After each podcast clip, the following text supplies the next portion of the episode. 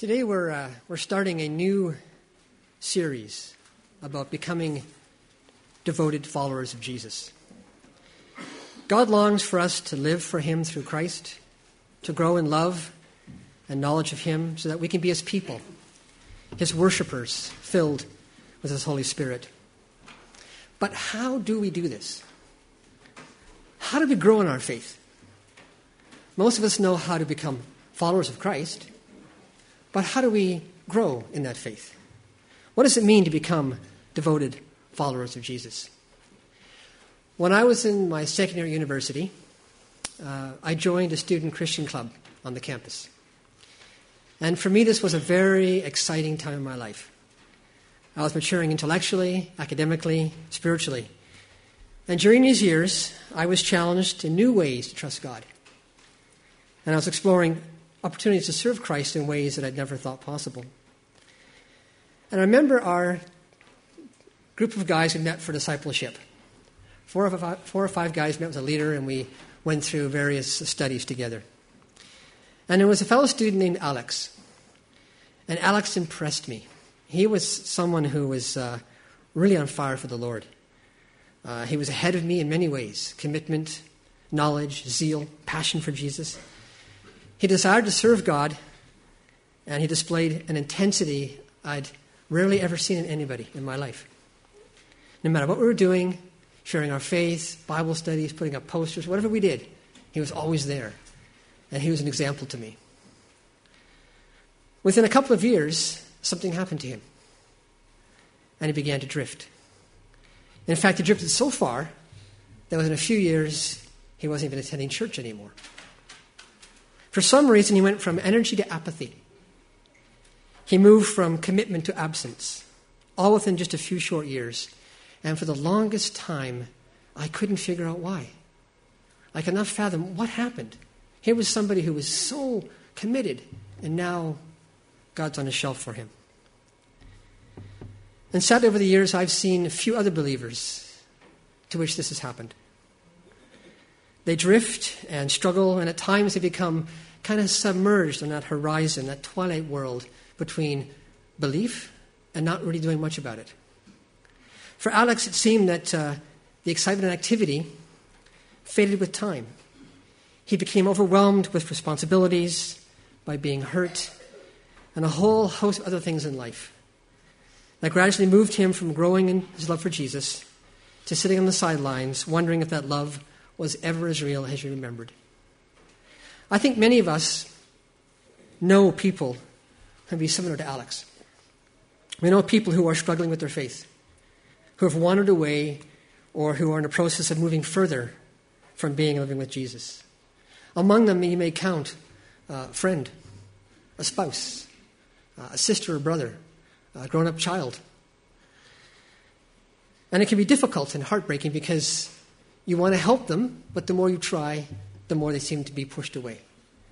If you try and, help, and leave them alone, then their chances of coming back to the faith and being restored to Jesus in commitment is even less, it seems. Perhaps this morning I'm describing you.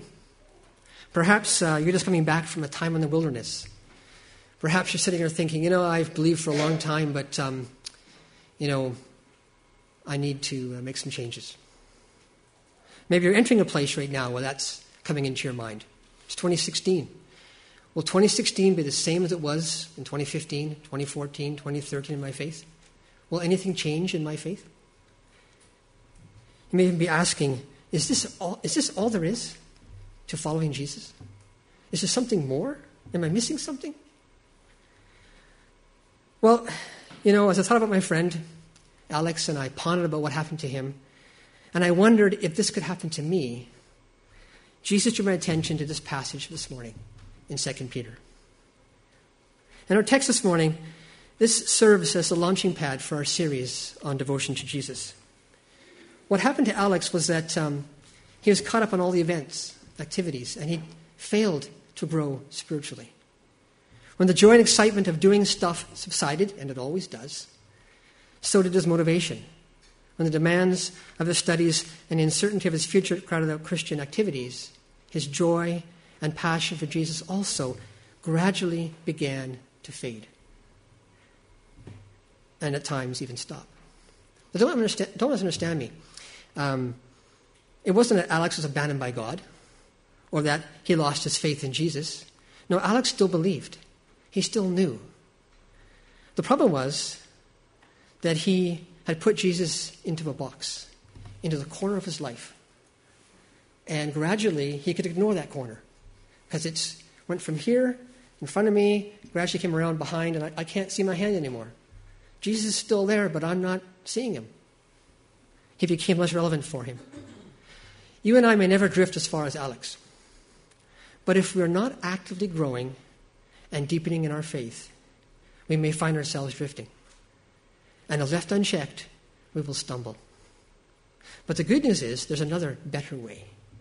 And for the next three months, as a church, we're going to go through a process of messages and studies dealing with becoming more devoted, growing in the faith that we hold so dear.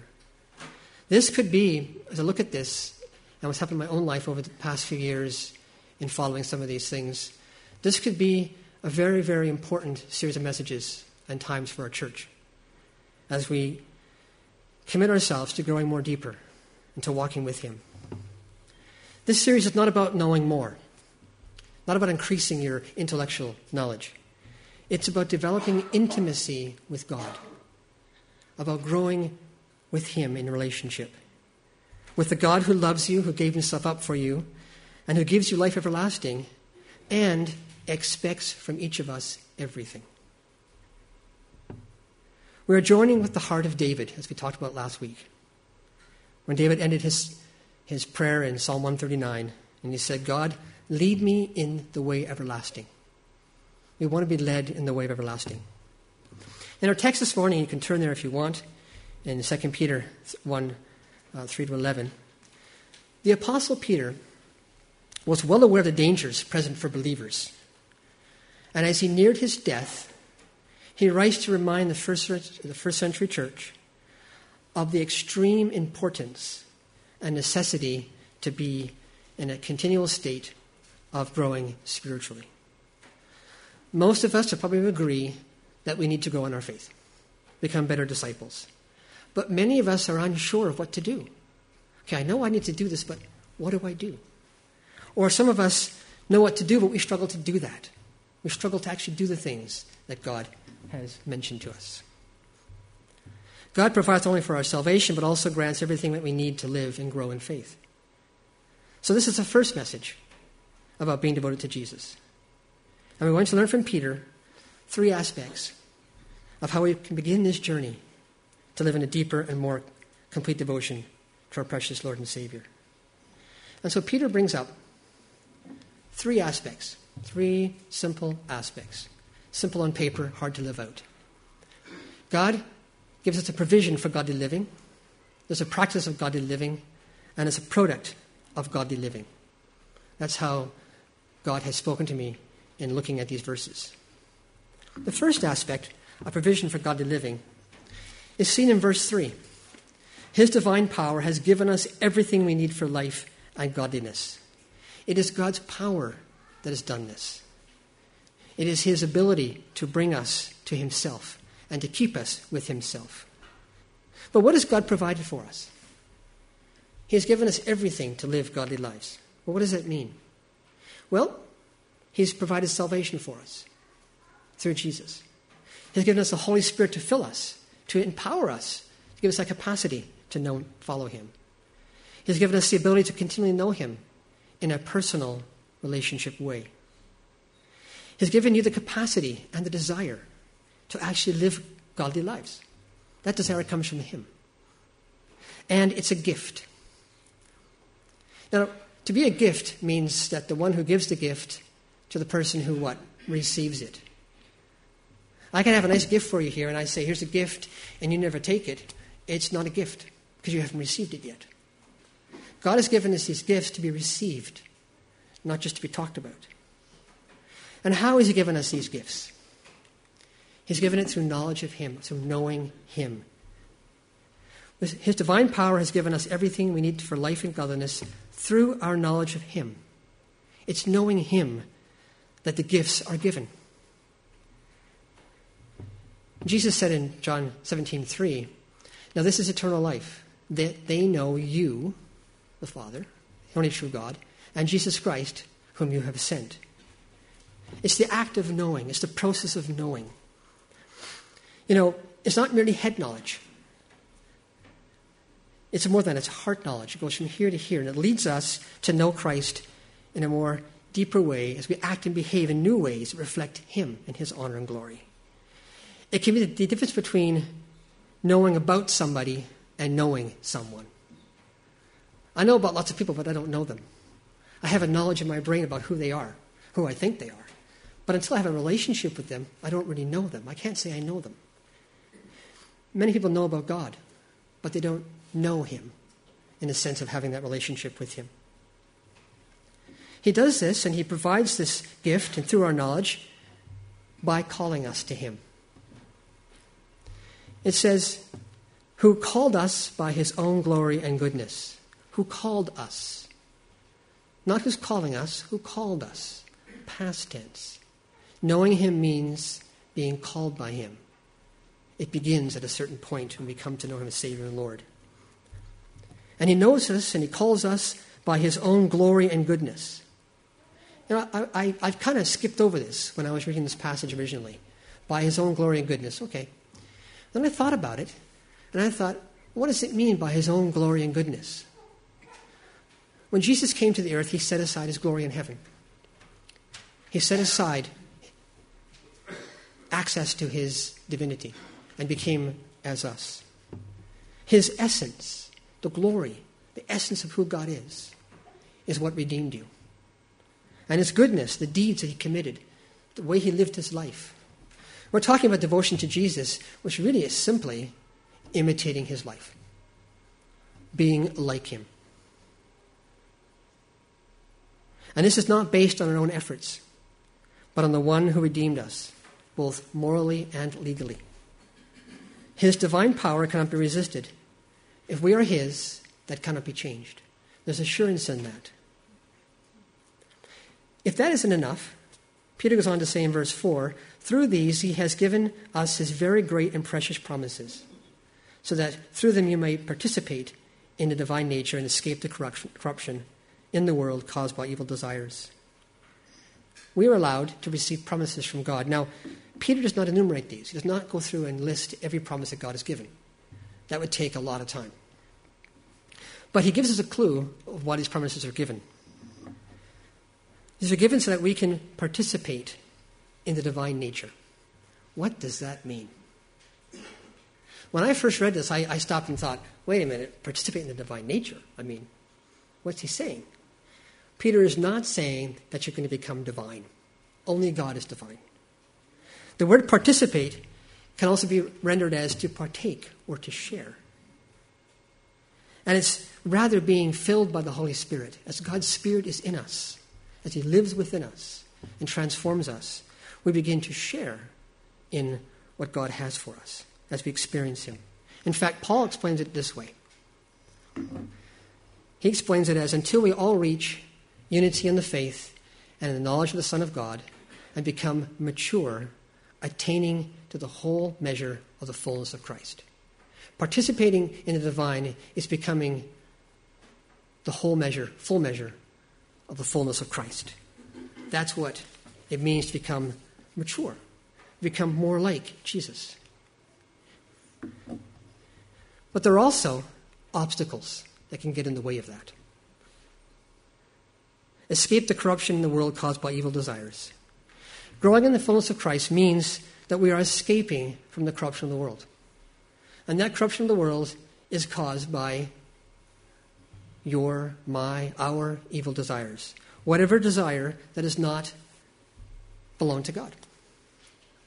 That is against what He would have us do and be. So Peter is telling us that God provides everything we need in order to live godly lives. But it is our responsibility to receive his gifts and to act upon his given promises. You know, I was thinking this morning of an example of this, and um, I thought, if I came to you and said, I have a brand new car for you. It's my gift to you. Well, you wouldn't actually have that gift until you actually signed the paper and received it. But what if I said, not only am I giving you this car, but whenever you need a tank of gas, let me know and I'll fill it. When it needs oil, go ahead. I'll fill it up. New tires, I'll maintain the vehicle, but you've got to let me know. Now, if you received this and it sat in the curb and you said, Well, I don't need the car, I had the promises that I'm not going to actually use the car, it's just going to sit there. Well, then I'd have no reason to maintain the car. God gives us promises that we receive, and then we live in those promises. That's why He gives us those promises. We have a role in our growth, what we need to do and what we need to be. And it comes to our second point this morning the practice of godly living in verses 5 to 9. For this very reason, make every effort to add to your faith goodness. Now, if you're reading this in a, you know, think about this. Peter is saying, make every effort. Now, we need to make, we need to pay close attention to this because we could misunderstand what's, what's going on here. When Peter says make every effort, he does not mean that we can grow spiritually or in grace through our own efforts, through our own works. See, this, this effort word in English usually means you're doing it. The idea here is that we're to apply all diligence, to be zealous, to be careful to receive and apply what God provides. That's our role. Let me explain it in this way. How are you saved? How does God save us? Can you do anything to save yourself? Of course not. We cannot perfectly keep God's law. So we say that we're saved by what? We're saved by grace and not by works, the law. So, how does a person live a life pleasing to God? How does a person grow in their faith? Well, we just try harder, right? By our own act and will and, and effort, we mature. We just do it in our own strength. You see, our will and the law has the same problem, the same deficiency. Both only deal with the externals of life. Our human effort cannot really bring about change inside of us, the necessary inner transformation that only God can do. Now, God provides everything for us to do that. We receive that. We walk in that, but we cannot make it happen. Peter also says that for this very reason, make every effort to add to your faith. Well, I thought faith was enough. I thought faith was all sufficient. Why does he say add to your faith? This is the second point I need to stress here. It's that Peter's admonition about adding to your faith doesn't mean that faith is somehow insufficient or not enough. What he means is that faith is enhanced, it is strengthened, it is built, it grows when we, diligent, when we diligently receive and apply God's provision for godly living. This becomes clear in other translations. You know, if you're reading the Bible in a translation you like, you come to a passage and you go, I'm not quite sure. Look at a different translation. Sometimes different translators will use a similar word that make it clear. The NASB translation says supply, and your faith supply godly characters. Or the ESV says supplement your faith. So it's building that faith. In fact, again, I turn to our friend Paul, who says in Galatians 6, actually 7 and 8, Do not be deceived. God cannot be mocked. A man reaps what he sows. Whoever sows to please the, their flesh from the flesh will reap destruction. Whoever sows to please the Spirit from the Spirit will reap eternal life. We're talking about reaping to the Spirit, uh, reaping from the Spirit, but sowing in the Spirit in our lives. So it comes down to being our responsibility. This is commonly known as the spiritual disciplines. You know, if I uh, was a farmer, I'd get seed and plant it. I don't make the seed, God makes the seed. I take what He gives and I plant it, and then I cultivate the land. I water it, I tend it, and a crop grows. It's very similar to spiritual dynamics in our own life. God provides everything we need. We take what, he, what He's given us, we live in that, and God produces the qualities that he wants to see. Richard Foster, in his book, The Celebration of Disciplines, describes it this way that God has ordained disciplines of the spiritual life as the means by which we place ourselves where He can bless us. It's putting yourself in a place where God can transform you. And the exercises and disciplines of the spiritual life allow that to happen. It's just a pathway, it doesn't actually do that. But let's bring this down to, to earth for you with an example. Um, a long time ago, before I came to Montreal, I was living in Turkey. And I was being moved by God to come back to Canada to do a degree. But I wasn't sure if that was His will or not. So I had no flatmates at home for a week. Everyone was gone. And I, I told our leadership, look, I'm taking a few days. Nobody talked to me. I need to talk to God. So I got up in the morning and I said, I'm going to fast today and I'm going to listen to the Lord. Guess what happened? Nothing happened. And I, I sat there and thought, you know, I'm reading the scriptures and God, I'm seeking you, and, and I don't hear anything. So I went for a walk. And as I was walking, the Lord said, You know why you're not hearing anything? Because you're trying to do it your way. You think by fasting and by uh, being pious, I'm going to answer you. No, that's not what I want. I want you. I went home and had lunch and had a great week with the Lord. Now, it's, it's, it's hard because our efforts, our design as creatures is to do stuff. I need to do something. And God says, wait. There are things that I want you to do, and I'll tell you when to do them. And as you give yourself to me, then I will show you what you need to know. It's a spiritual practice, and it takes practice. It is not easy to do because we tend to get ourselves into the picture too much. So, what are we supposed to apply, supply to our faith? That's my coming back to Canada picture I didn't put up there. I was so happy to find that little picture, and I didn't show you. So take a second to look at that question mark. Thanks for indulging me. But Peter talks about uh, seven words that describe for him and for us uh, what we're to add to our faith, what we're to become to our faith. I mean, if you were, um, if you said that you were a believer and you didn't have any goodness in your life, that may give you pause. Virtue, correct behavior, righteous living are all aspects of goodness. And they come from in here. You can't fake it. When you know somebody, you know if they're good or not. Only God can make you good.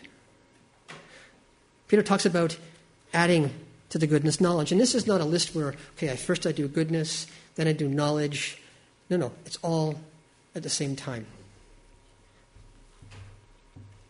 It's knowing Jesus, it's growing in knowledge of Him, which is a process. Paul again says, My goal is that they may be encouraged in heart united in, in, love, so that they may have the full riches of complete understanding, in order that they may know the mystery of God, namely Christ, in whom are hidden all the treasures of wisdom and knowledge. If you want knowledge, it's hidden in Jesus. If you want wisdom, it's in Jesus. That's where we go, first and last. But it takes practice to do that. Because our tendency, again, is to try and do things our own way. There are also disciplines that face outward, that are expressed and tested in, amongst people. Self control. You know, it's pretty easy for me to be self, in, in self control when I'm by myself. No, believe, I'm, I'm telling the truth, kids. I know I'm there, and I watch my self control. No, but self control is only demonstrated with other people. When you're in traffic or at work or with the kids or something. That's when self control actually emerges. And why is it a, a spiritual discipline? self control. Because it means you're not in control, it means you're allowing God to exercise his influence in your life. The ability to control one's emotions and behavior in the face of external demands, a mastery over yourself. There's also the idea of perseverance, endurance, tenacity, determination, despite setbacks, and godliness, being pure spiritually, in humility. Again, humility is only demonstrated when you're with other people. The last aspect he talks about is corporate disciplines, expressed in the midst of fellow believers. Peter says, add mutual affection, or somewhat translated as brotherly kindness. It's Philadelphia. It's sympathy, genuine care for one another. It's godliness expressed in relationship. And Peter says later on in this chapter, now that you have purified yourselves by obeying the truth, so that you have a sincere love for one another, love one another deeply and from the heart. These things are developed by God doing it. I can't decide, I'm going to love you. I don't like you, but I'm going to love you. No, that has to come from God doing that in our hearts, which is the last aspect love. A commitment, a deep desire to see the best for somebody else, a feeling, an act of the will, a deep connection to another that is demonstrable, not just in words, but in action. As Jesus said, love your neighbor as yourself. That takes work. But what happens when, when we begin to walk this path? Well, Peter gives us two things in verses 8 and 9. For if you possess these qualities in increasing measure, that is, they're increasing, they're always going up, you're growing into those things, they will keep you from being ineffective and unproductive in your knowledge of our Lord Jesus Christ. It makes you effective and fruitful, not on the shelf. He also provides a warning. If anyone does not have them, he is nearsighted and blind and has forgotten that he has been cleansed from his past sins. Know, without these glasses, I'm nearsighted. You're just a blur to me. One big blur. That's how Peter is saying, don't, don't go through your faith like this. I have glasses. I can put them on. I can see again. So willful blindness is choosing not to see something. And so it provides a warning for us that not receiving God's provision is your responsibility. God provides everything that we need to live, and our responsibility is to participate with Him. Now, Peter ends this section by encouraging us as to the results of godly living. And this is the product to keep the three P's provision, practice, and product of godly living. What happened to my friend Alex was that he wasn't growing, so he lost his confidence in his faith. Am I really saved? Sure, he was, but confidence was eroded. It's the fruit of ethical living realized through diligence. I'm not talking about losing your faith, I'm talking about the doubts that can come from things you do to the enemy accusing you. They can create doubt sometimes. When we're walking with the Lord, that is dispelled. It's living a life in abundance and joy of being in the right place with Jesus. It also provides stability in your walk. It means never stumbling. Therefore, my brothers, all the more eager to live. Uh, yeah. Therefore, my brothers, be all the more eager to make your calling and election sure. For if you do these things, you will never fall. It doesn't mean you'll never sin, it just means you'll never fall. What's he talking about? He's talking about going static in your faith, not growing in your passion for Jesus, not increasing in these areas so you can see growth in your life. And the last thing he talks about is a rich welcome into his kingdom. Just to think about it, there's actually one other aspect of stability. You know, right now, um, let's put it this way in summertime, it's easy to walk outside, in winter, it's not, because the ground is slippery. Sometimes life is summertime, sometimes it's wintertime. You prepare to walk in winter by learning how to walk in summer. As you build your faith, as you grow with Christ, times will occur in our lives which will knock us off balance. But if we're already walking with Him, His hand is close by to grab a hold of. If you don't know where His hand is, it can be knocked for a loop. So it's training to stand and walk before the Lord. The last thing he talks about is, and you will receive a rich welcome into the eternal kingdom of our Lord and Savior, Jesus Christ. You know, it's living a life that pleases God. He's given us everything that we might live for Him. It's being welcomed into the eternal kingdom of Jesus. Again, I'm talking about salvation. We're talking about a rich reward with Him. It's wanting to hear those words, Well done, my good and faithful servant. It's about living with Him and growing with Him. So, what kind of response can we give to this? I don't think it was an accident that uh, Pastor Jordan felt strongly that uh, we should work through a series on devotion to Jesus. Um, it's actually a, a desire in our leadership to see each one of you maturing in your faith, to see each of you growing and becoming de- devoted followers of Jesus.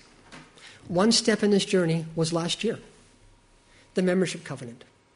Remember the membership covenant? Some of you still don't know why we, why we did that. Why did we have the membership covenant? What's, what's, what's that about? Well, it was partly about saying who we are as a church and what it means to belong to this church. But it also is a way to measure how you're doing in your faith. Are there any areas that um, you still need to work on? I have lots of areas to work on. It's a way to look and say, how, how, how have I progressed in my faith? Am I growing in my faith? Um, if I'm not growing in my faith, that's a warning sign because God wants me to grow and to mature. Just as it would be if you had your child and he was never growing. He's eight years old, but he still looks like he's two. There's a problem. And it's the same for us as believers. And I want to thank you for embracing the covenant. It's a big change, I know. But it's an important step for us as a church. The second step is a series on devotion. And we pray, the leadership team prays, that each of you will be informed, challenged, and motivated to grab Jesus' hand, to hold his hand, and walk with him, developing a lifestyle of spiritual maturity and growth. And as we commit to this and apply God's teachings and look to Him and to receive what He's provided for us to live, we begin that journey of growing deeper in intimacy with Him. He's doing it. We're in a place where He can do that in us. Devotion is something that God desires for us. He knows, He's designed us for eternity, He's designed us to know Him. And He provides everything that, he, that, he, uh, that we need. So it begins by accepting. Our response is to accept His provision and then to practice this, to practice these disciplines. So this is our plan over the next little while. This month we're looking at the inward disciplines. Next week, Jordan will start with prayer, study and meditation, silence and solitude, and fasting. We don't talk about these things very much, but we will in the next month.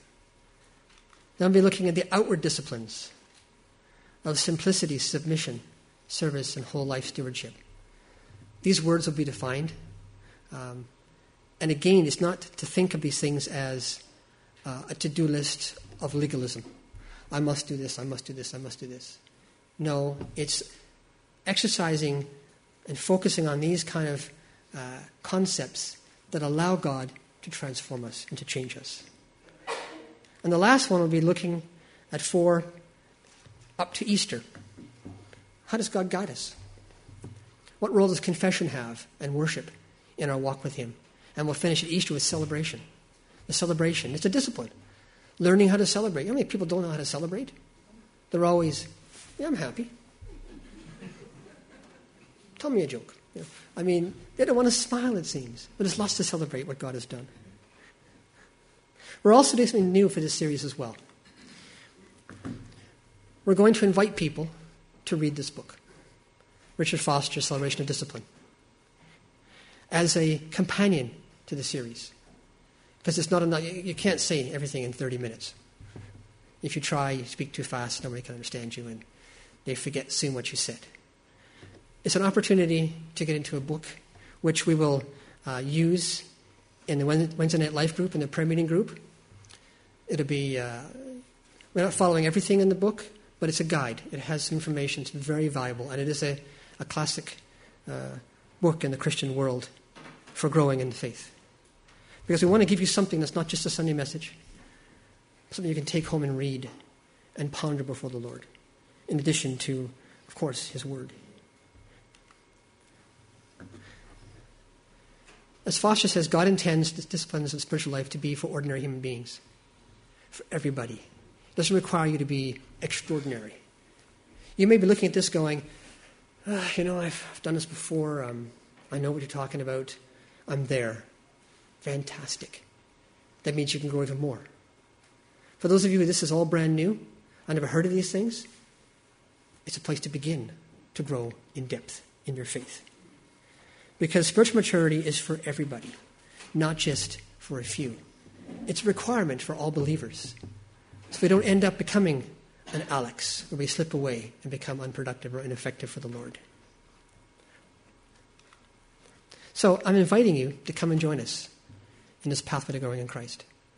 Um, it's a new thing for us. It's a new thing for me. I'm looking forward to what God is going to do in my heart. At least there'll be one person in our midst who hopefully will be uh, following these things. After the service, I'll be hanging out the info desk because we'll have a sign up sheet for anybody who wants to purchase the book if they don't already have the book. But I believe that God is calling us, as He always does, to a deeper devotion to Him. Let's pray.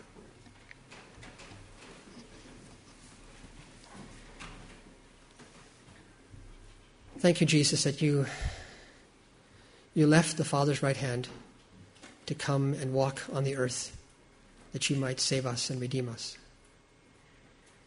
We thank you, Lord, that you've given us life and life abundantly, and it's not just waiting for us in heaven, it's, it's now. It's life you want us to have now as we imitate you, as we learn to follow your footsteps, as we watch you transform our hearts and to change us into what you want us to become. Lord, we pray that you would continue to call us, to urge us, to draw us together, to know you more deeply, and to love you more passionately, Lord. We ask, Lord, that you would be glorified and exalted. And we pray, Lord, that uh, as we have one more song before closing our service, Jesus, I pray that you would uh, continue to touch us and shape us and work out your will in our hearts. We pray this in your name, Jesus. Amen.